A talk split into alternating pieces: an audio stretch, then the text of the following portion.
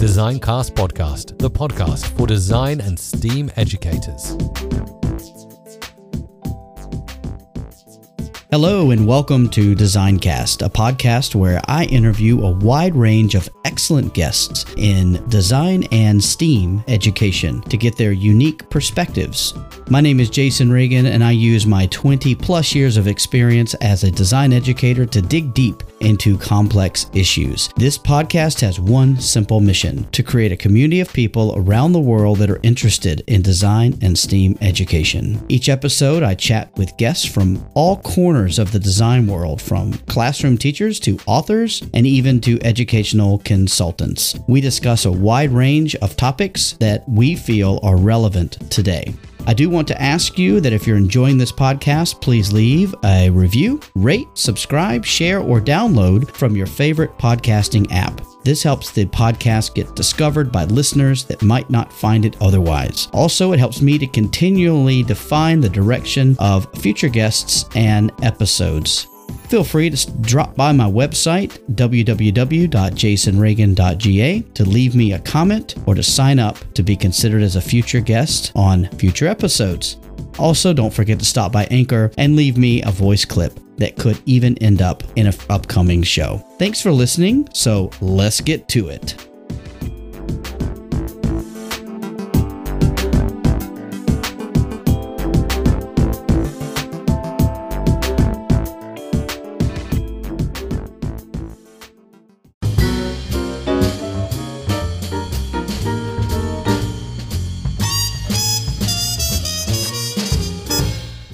On this episode of Designcast, I was fortunate enough to chat with Alex Gray. Alex is the head of science at the Dubai British School. He also has a YouTube channel called Deep Thinking. We had a great conversation about Expo 2020 in Dubai, the STEAM program at his school, and his recent enjoyment of filmmaking that is evident on his channel. It is certain that you will find value in this episode and all that he has to share. Please check out all the ways to catch him and connect with him in the show notes. Now sit back, relax, and enjoy this chat with Alex Gray.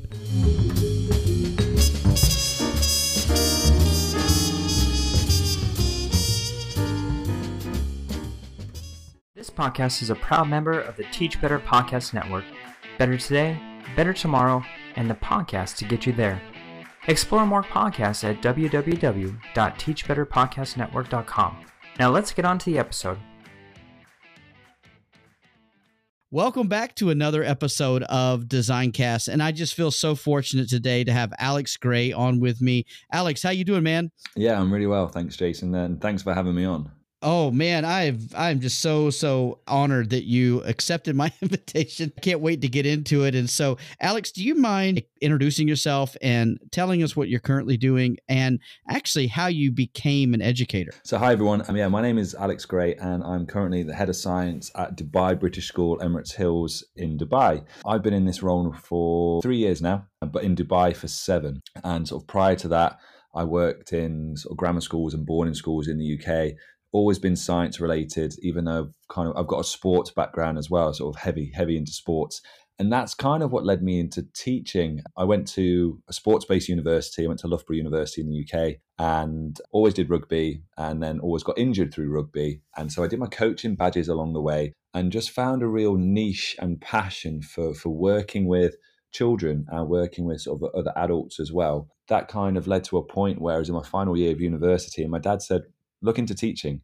And I looked into it. It was something I could stay at Loughborough and do, and do a science PGCE. And it's kind of just gone from there. I was really, really fortunate to actually find my first job without actually having to teach something, which sounds really weird. But literally, they were like, we need someone to teach biology, but who can also deliver rugby or games in the afternoons. Because, and that's what the school was. That was a, was a grammar school in the middle of Birmingham. And I was like, perfect it kind of gave me a, a, sort of a false impression of what education or at least applying for jobs should be like. Uh, and I found out, like obviously years afterwards, that this is not the norm. And that's kind of what's what's led me into it. Really, sort of having that sports background has been helpful to the starting point. But after that, it's it's kind of been look, this is a, a secondary part I can offer you, but I'm all about sort of the science and uh, pedagogy and an interest now is andragogy, so how adults learn, and that's kind of what's uh, pushed me to where I am at the moment.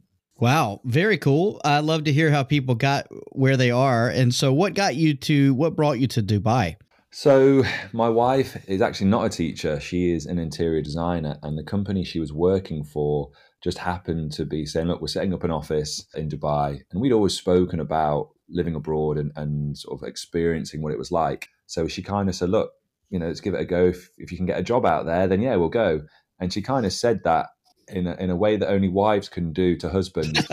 that kind of was just like at the end of it when I said, "Oh, great, I've been offered a job." She was like, "Oh, I thought this was just like you know those sort of one out of five times where you kind of come up with something and it never really happens, and we just kind of say, yeah, yeah, we'll do that for you, and nothing ever comes of it."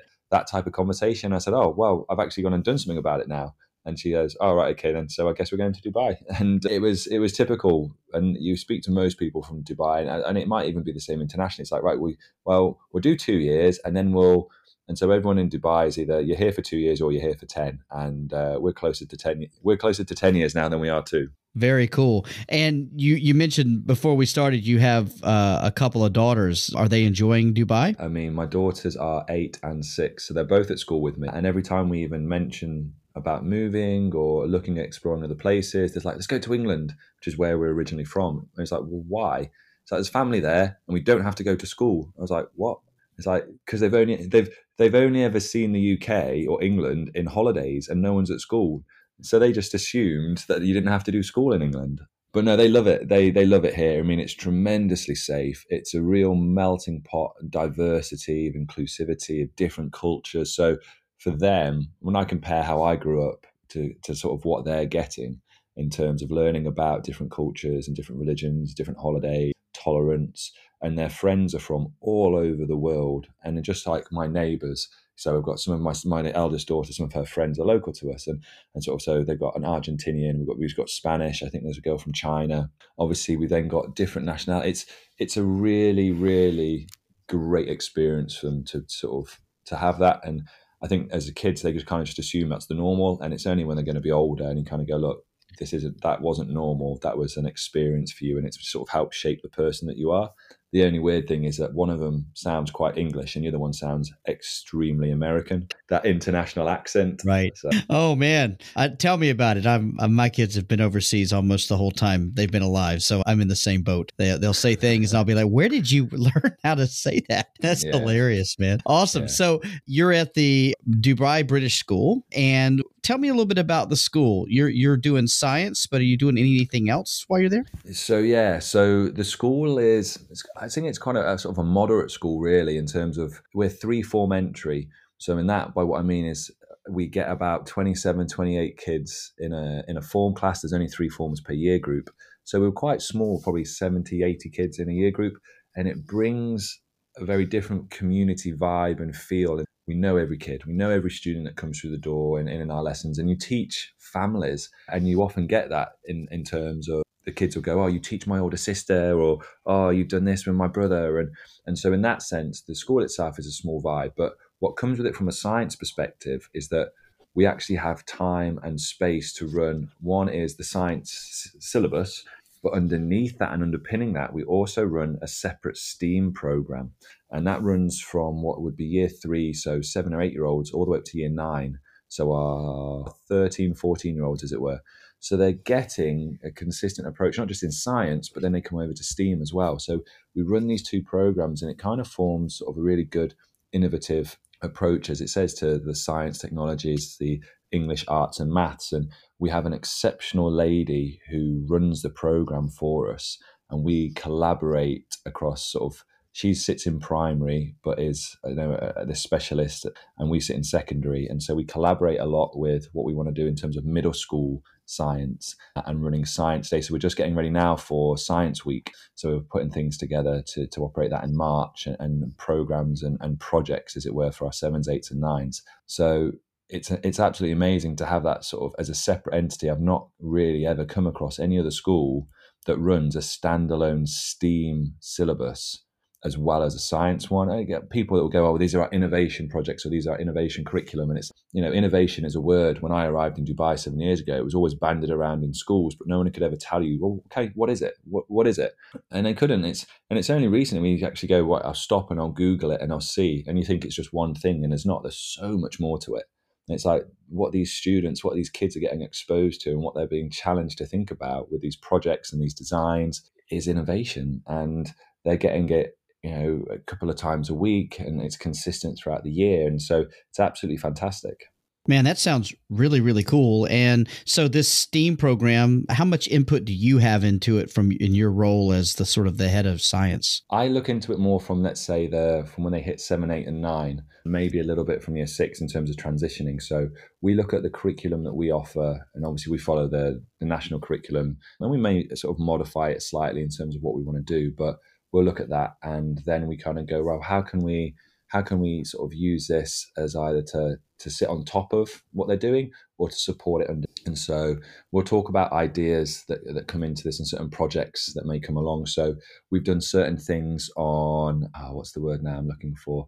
So let's say um, like mesocosms, so sustainable growth. And because of the Expo 2020, we've taken these ideas about sustainability and mobility and sort of ma- and merged those ideas into it as well. Hydroponics, that was one I was thinking of. We've done the stuff with hydroponics that ties in that can do dead easy. And then the the lady herself will also come with her ideas because she, as I say, she she spent years in industry and business, set up her own steam business here in Dubai, and so she's got all these contacts and all these ideas, and, and gets people in about coding, and then to do with let's say like the Mars rover projects, how to make your own microscopes.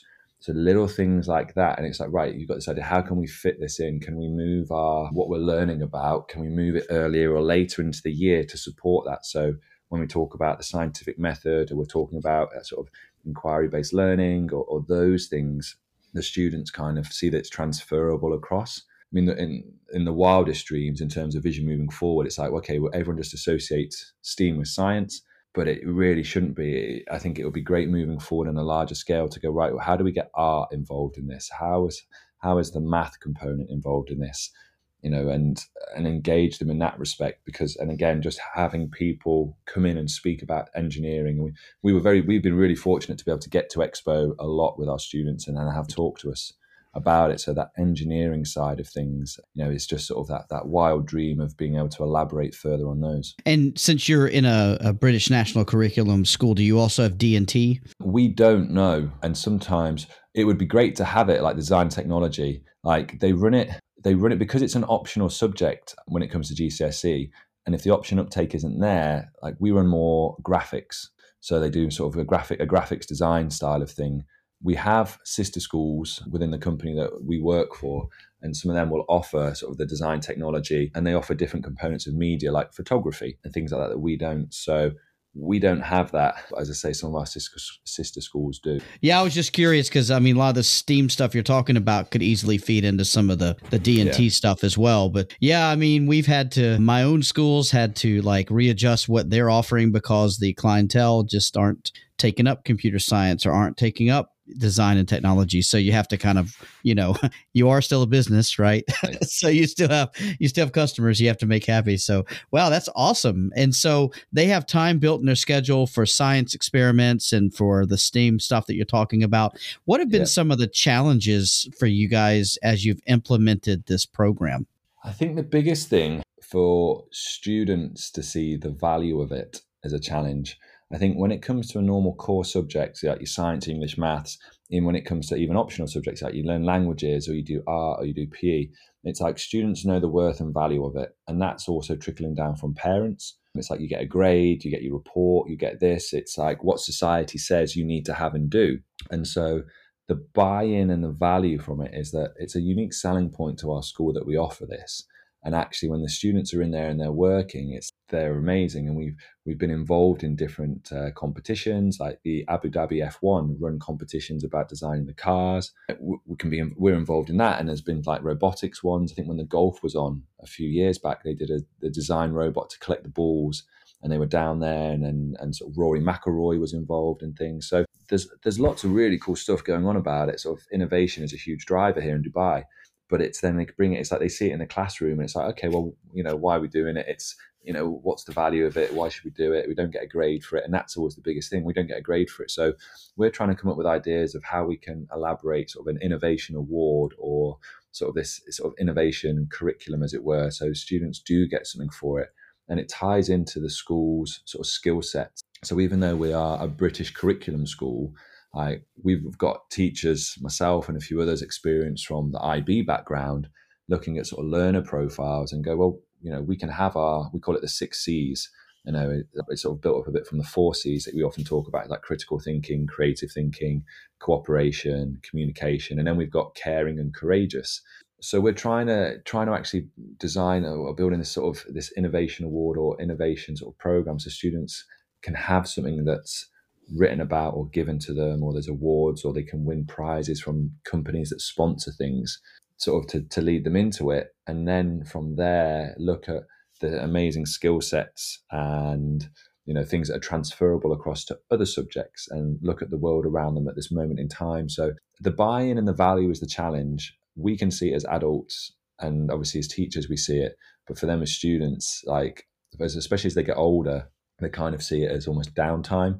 This doesn't count. I don't get a gcse in this. It's like so therefore you know what i can just use this as downtime rather than you know we kind of in the uk used to have like your record of achievement it's probably I don't know if it's very different obviously if you're growing up, but a record of achievement you used in you know, pastoral time. Used to put things inside it. So like you'd have like when you'd write your CVs or you'd put evidence in it. So if you ever went for jobs or like there was a lot of emphasis on that. So this idea of having some sort of innov- innovation or something separate from GCSEs or your grades, but something that shows you as a person and your skill set is kind of a is a loose idea we're going with because grades don't tell you the skill sets you know it just it just tells you that on one day your ability to recall information at that time was really good or maybe not.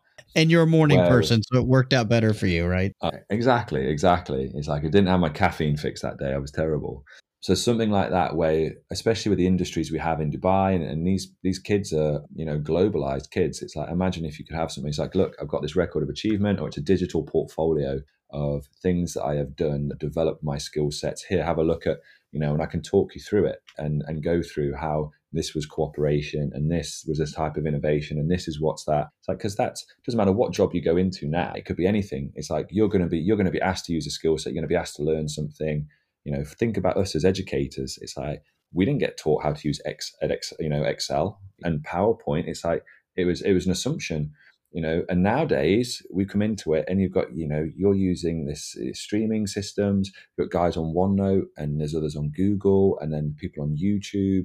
For me as a i mean i as you will talk about in a bit but youtube wise the students look at me and go did you do this sir? I was like yeah. This looks really this is like really good. I was like what are you trying to say? That just because i'm are you, are you saying that just because i'm older or old that i can't you know, for use technology or I shouldn't be, have a skill set that do. And it's trying to bridge that gap of skills are an ever developing, ever learning piece. And no matter where you are, no matter what profession you are, you're going to need this, or at least the openness to go, look, I don't know how to do it now, but I've got the skill sets to learn how to do it. And so it's trying to bring those, that mindset and ideas together. Totally, man. You're speaking my language. I'm telling you what, because, you know, used to you could go into uh, a job interview or go into a, a meeting or something and you could tell people what kind of skills you had. You had hard skills and, you know, I can operate a lathe or I can do a typewriter. But now so much of it is just so collaborative and metacognitive. It's just unbelievable. And I totally agree with you. That's uh, absolutely what students have to be ready to do. totally, totally with that, man. I completely. Agree.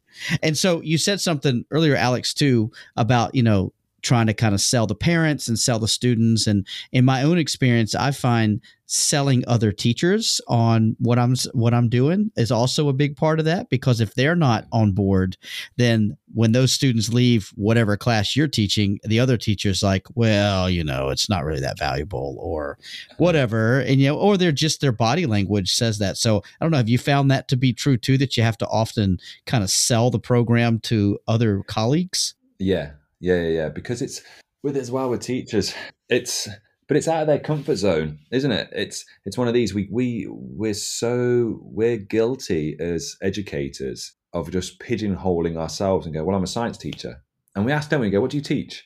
Science. You know, I remember I remember my wife, my wife, absolutely being hilarious at this. And I said, right, for a year, I'm going to change. I'm going to change my profession. And someone asked me, what do you do? I'm going to say teacher. I'm going to say I shape the minds of the world for tomorrow. It was something along those lines. It's like I'm shaping future minds.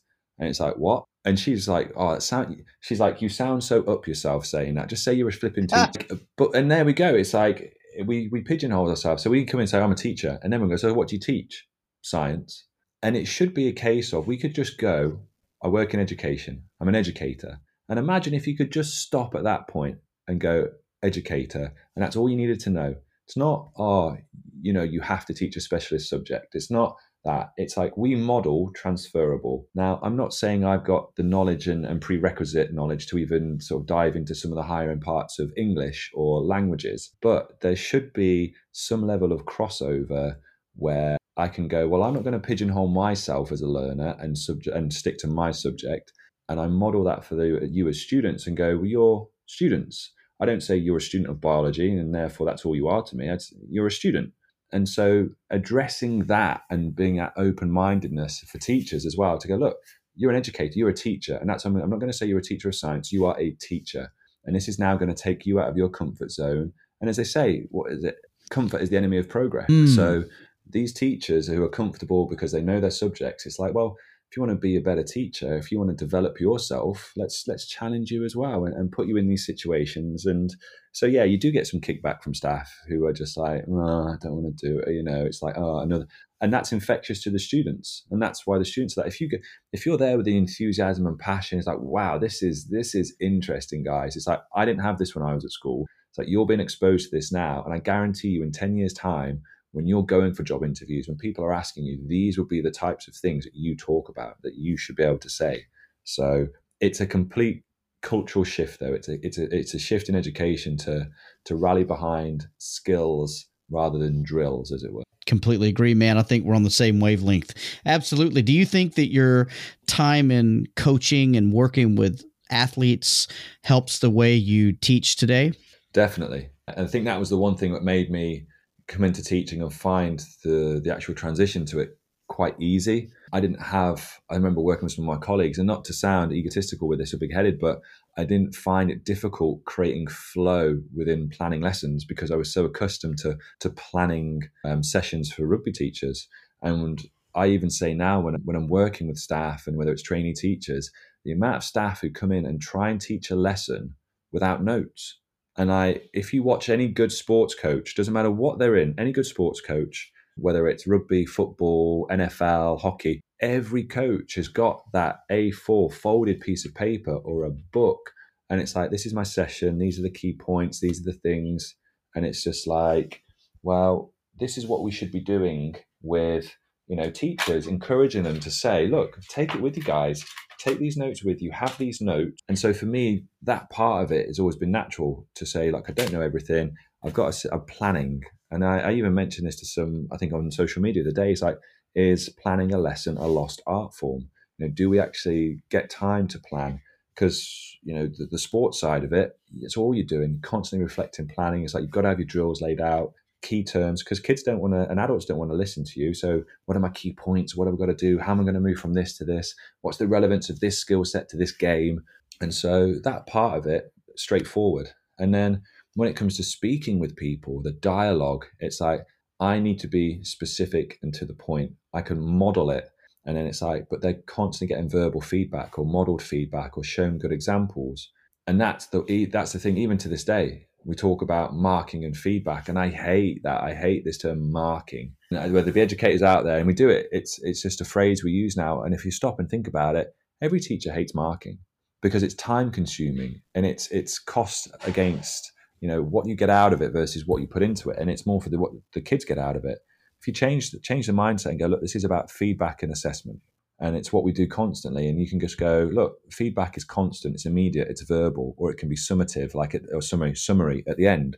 You know we always stop sports sessions. We stop lessons and go right you know quick let's do a quick feedback. Let's look at the things our objectives for today. How do we and it's little things like that actually now that are building into it. And, and i still think there's a lot we can learn. I'm I, I said to someone the other day, it's like I think all teachers should actually do, go and do a sports coaching course. Pick a sport, rugby, football, um, NFL, you know, anything basic one, and go and do like a level one. Go and do an introductory coaching course because it will completely change the way you approach a lesson for learning for everybody, and then also how you how you speak, how you feedback, and, and how you model all these different things. It's it's it's yeah definitely invaluable for me. And then on the flip side, I, I still coach rugby now. I coach.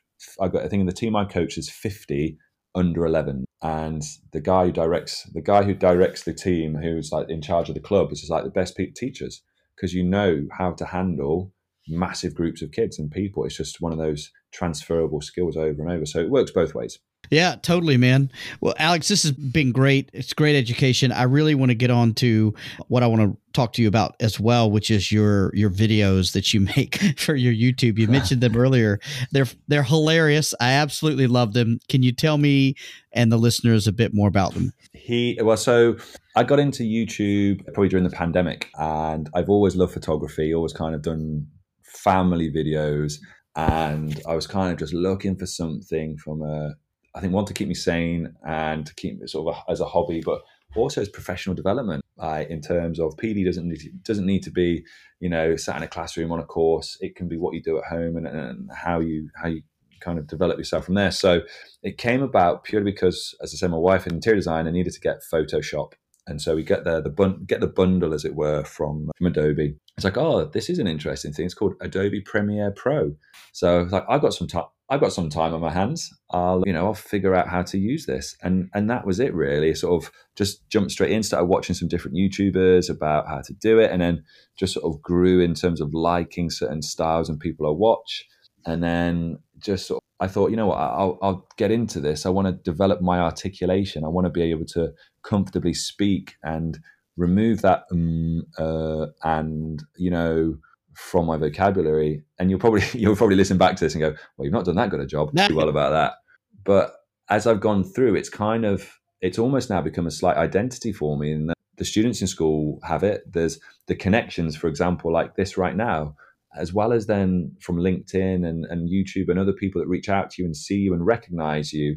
And it's just a great tool for connecting and also just as a, a, hobby, just as something to, to wind down or or set up a conversation about things. So yeah, some of them are, are comedy. They're they're creative and they're so enjoyable because again, you take yourself out of your comfort zone. People pigeonhole you as a as a sportsman or as a, as a science teacher, and it's like, well, why can't I create something that's funny? And people came up to me and I didn't realize you were funny. I didn't realize you could act like that. And and that's and and that's the thing with it. It's so it's been able to sort of break down those barriers and have some fun, but also make connections, bring people together, um, and talk about and talk about education, and or even just bring in like vlogs and, and have family and children so people can see what it's really like to live internationally and and then my children will reflect on this. I can share with family that are in the uk i've got family in canada.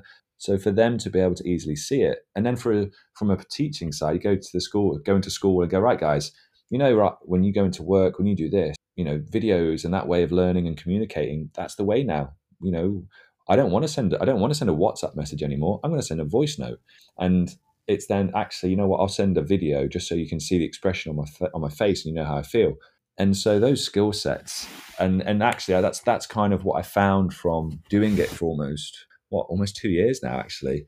Two years in may. It's just learned so much from it about storytelling and education, but then about connecting with people and just as a skill set itself, how how nice it is to be able to sort of construct these things as a keepsake. Yeah, I mean, it's a great hobby. You can do it at home. Uh, you're creating content that no one can take away from you, right? Like you're actually just creating yeah. this body of work. And so I agree with you, man. It's been a great outlet for me during the pandemic to to be able to do my own thing as well. And so, man, that's awesome. I love it. Anyone who's listening who hasn't seen it, the links will be in the show notes because it is awesome stuff and i can't wait for other people to check it out alex. It's, that's really awesome. So what are you super excited about at the moment? What's got your other than making videos for youtube what what's really got you excited?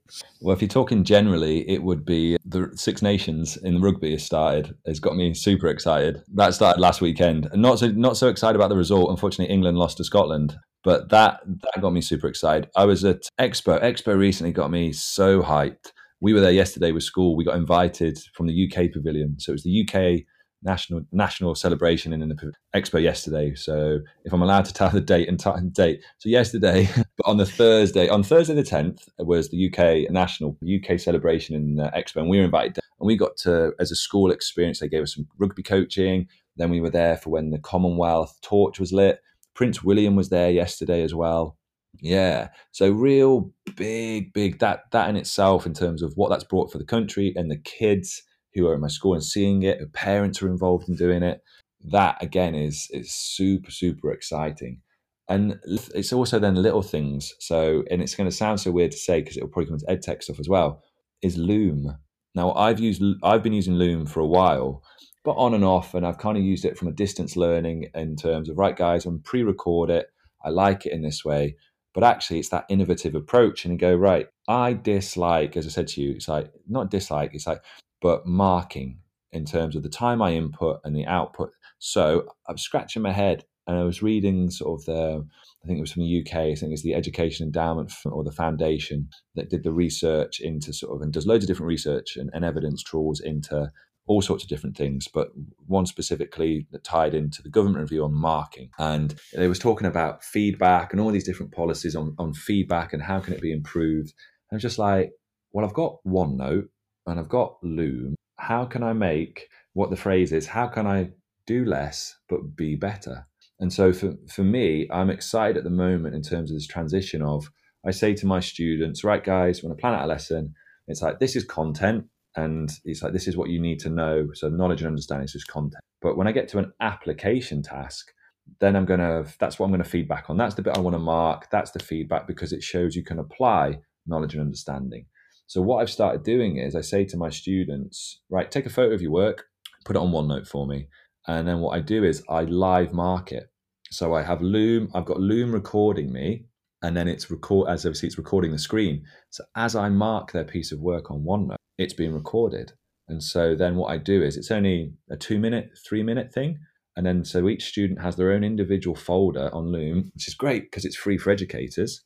And then video link goes there, links on top of the OneNote. And I say, right, guys, watch this. And then there's there's feedback, and then there's might be things I want you to respond to, and just put it underneath. And it's like they can pause it, they can go back, you know, they can answer it, they can literally see. It's like a one to one. And so it takes me as long to do as if I was actually flicking and ticking a book. And so I'm really excited from an education side in terms of time management and you know actually impact because as they say you know feedback is should be worth two things it should be corrective or it should be challenging in terms of then how can i ensure that students are getting that to drive progress it's like what better way to be able to do it than go look i'm actually like we are now i'm talking to you on a one to one purely about your work, and you can watch me as I do it. So, that for me is, as I say, it's just sort of a bit of a, a different way of thinking. It's innovative. Those two things already exist existed before before I got to it. It's just now the way you're using it together. And I'm sure there'll be people out there that maybe go, oh, I already do that. Or someone out there goes, Oh, I never thought about and I was like that. I'd never thought about that. And actually bringing them together is up with all these other things. I'm like, that's gonna save me so much time and have so much more impact. It's like I'm excited about this. Wow. You know, and it's something I think would be completely foreign to us 24 months ago. There's yeah. no way we would have even considered it, I don't think. Unbelievable. It's great to hear the innovative things that are happening, especially born out of some negative stuff, right? Giving Def- us an opportunity to do something fun. That's Def- awesome. Definitely. I mean, that's just, and again, that's just like one piece of ed tech, isn't it? And it's like, in terms of what you can do with it, it's great. It is awesome. And so many people have shared so many great things with me. And that is just one more. Alex, it's awesome that you're hearing it. It's, it's I'm hearing how authentic that is and your students are benefiting from it. And so that's that's great. Thank you for sharing that with me. And uh, so so Alex, I always ask everybody to share with the listeners a book that they would recommend everyone stop right now and read. So do you have a book that you recommend? I do. The one that's probably had the biggest impact on me throughout this experience already is called The Culture Code by Daniel Coyle. So I don't know if you've come across him before. Yeah. So he also did the talent code. Read that previously and it's like, wow, that's again learning about individuals and how they do it. It's like, wow. And then he wrote one on the culture code. And it happened at a point in my time where I was just transitioning more to be interested more in like coaching and people development. And I came to it and I was just like, you know what, as an educator, because we go into i suppose it's weird going to school and you think oh we're we're a big community and we're all working together and the answer is no we're not the success of a school this is the way i view it the success of a school is based on the strength of the teams within the school if you weren't teams, you wouldn't have a science department or an English department, or if you want to call it a language faculty. Those are individual teams, and those individual teams have their own cultures and work in their own dynamics. And the success of those individual teams is what makes a school great. That's kind of the, the what I picked up from that, and kind of, I suppose, made it my own about education and, and coaching culture in education as well. And it's that for me is just sort of some of the things that it's just a great storyteller. Daniel, you know, Daniel Coyle in terms of how he puts things across and what he says about it, people he's spoken with, really, really good read. Yeah, it's a great book. I absolutely loved it. It was it was a fantastic book. I need to go back and read it again. So, thank you for reminding me, Alex. I need to I need to go read that again. That would be awesome. so, so Alex, if people want to get in touch with you or check out your YouTube channel, what's the best way to do that? Okay, so my YouTube channel is Deep Teaching which is D E E P. So it stands for Develop, Engage, Explore, Progress. Okay, great. I'll make sure that ends up in our show notes so that people can have an easy access to check awesome. that I out. Think I think I'll send. I think I send you the link. I think. Yes, yes, you did. I'm excited to have that on there. And and if people want to connect with you, what's the best way to do that? So uh, deep teaching is on Twitter. I'm not. I'm not massively into Twitter. I'm a LinkedIn person. So um, on LinkedIn, you can find me. It's just. It'll be just Alex Gray. I'll put it. It's on my YouTube channel. Twitter is deep teaching. It's all connected, but um, it's it's like that. I'm on. on that side of the fence. I'm the LinkedIn side of the fence. I know other people kind of the Twitter side of it, but no, I'm still not there yet. I got you.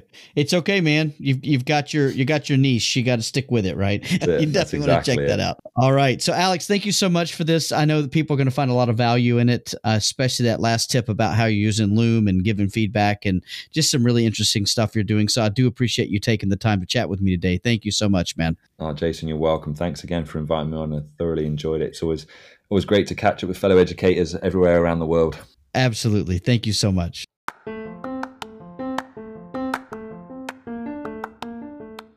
I hope you enjoyed that episode of Designcast. I'm Jason, your host, and I produced and created this podcast. If you have any input, I would love to hear from you, and I look forward to seeing you again really soon.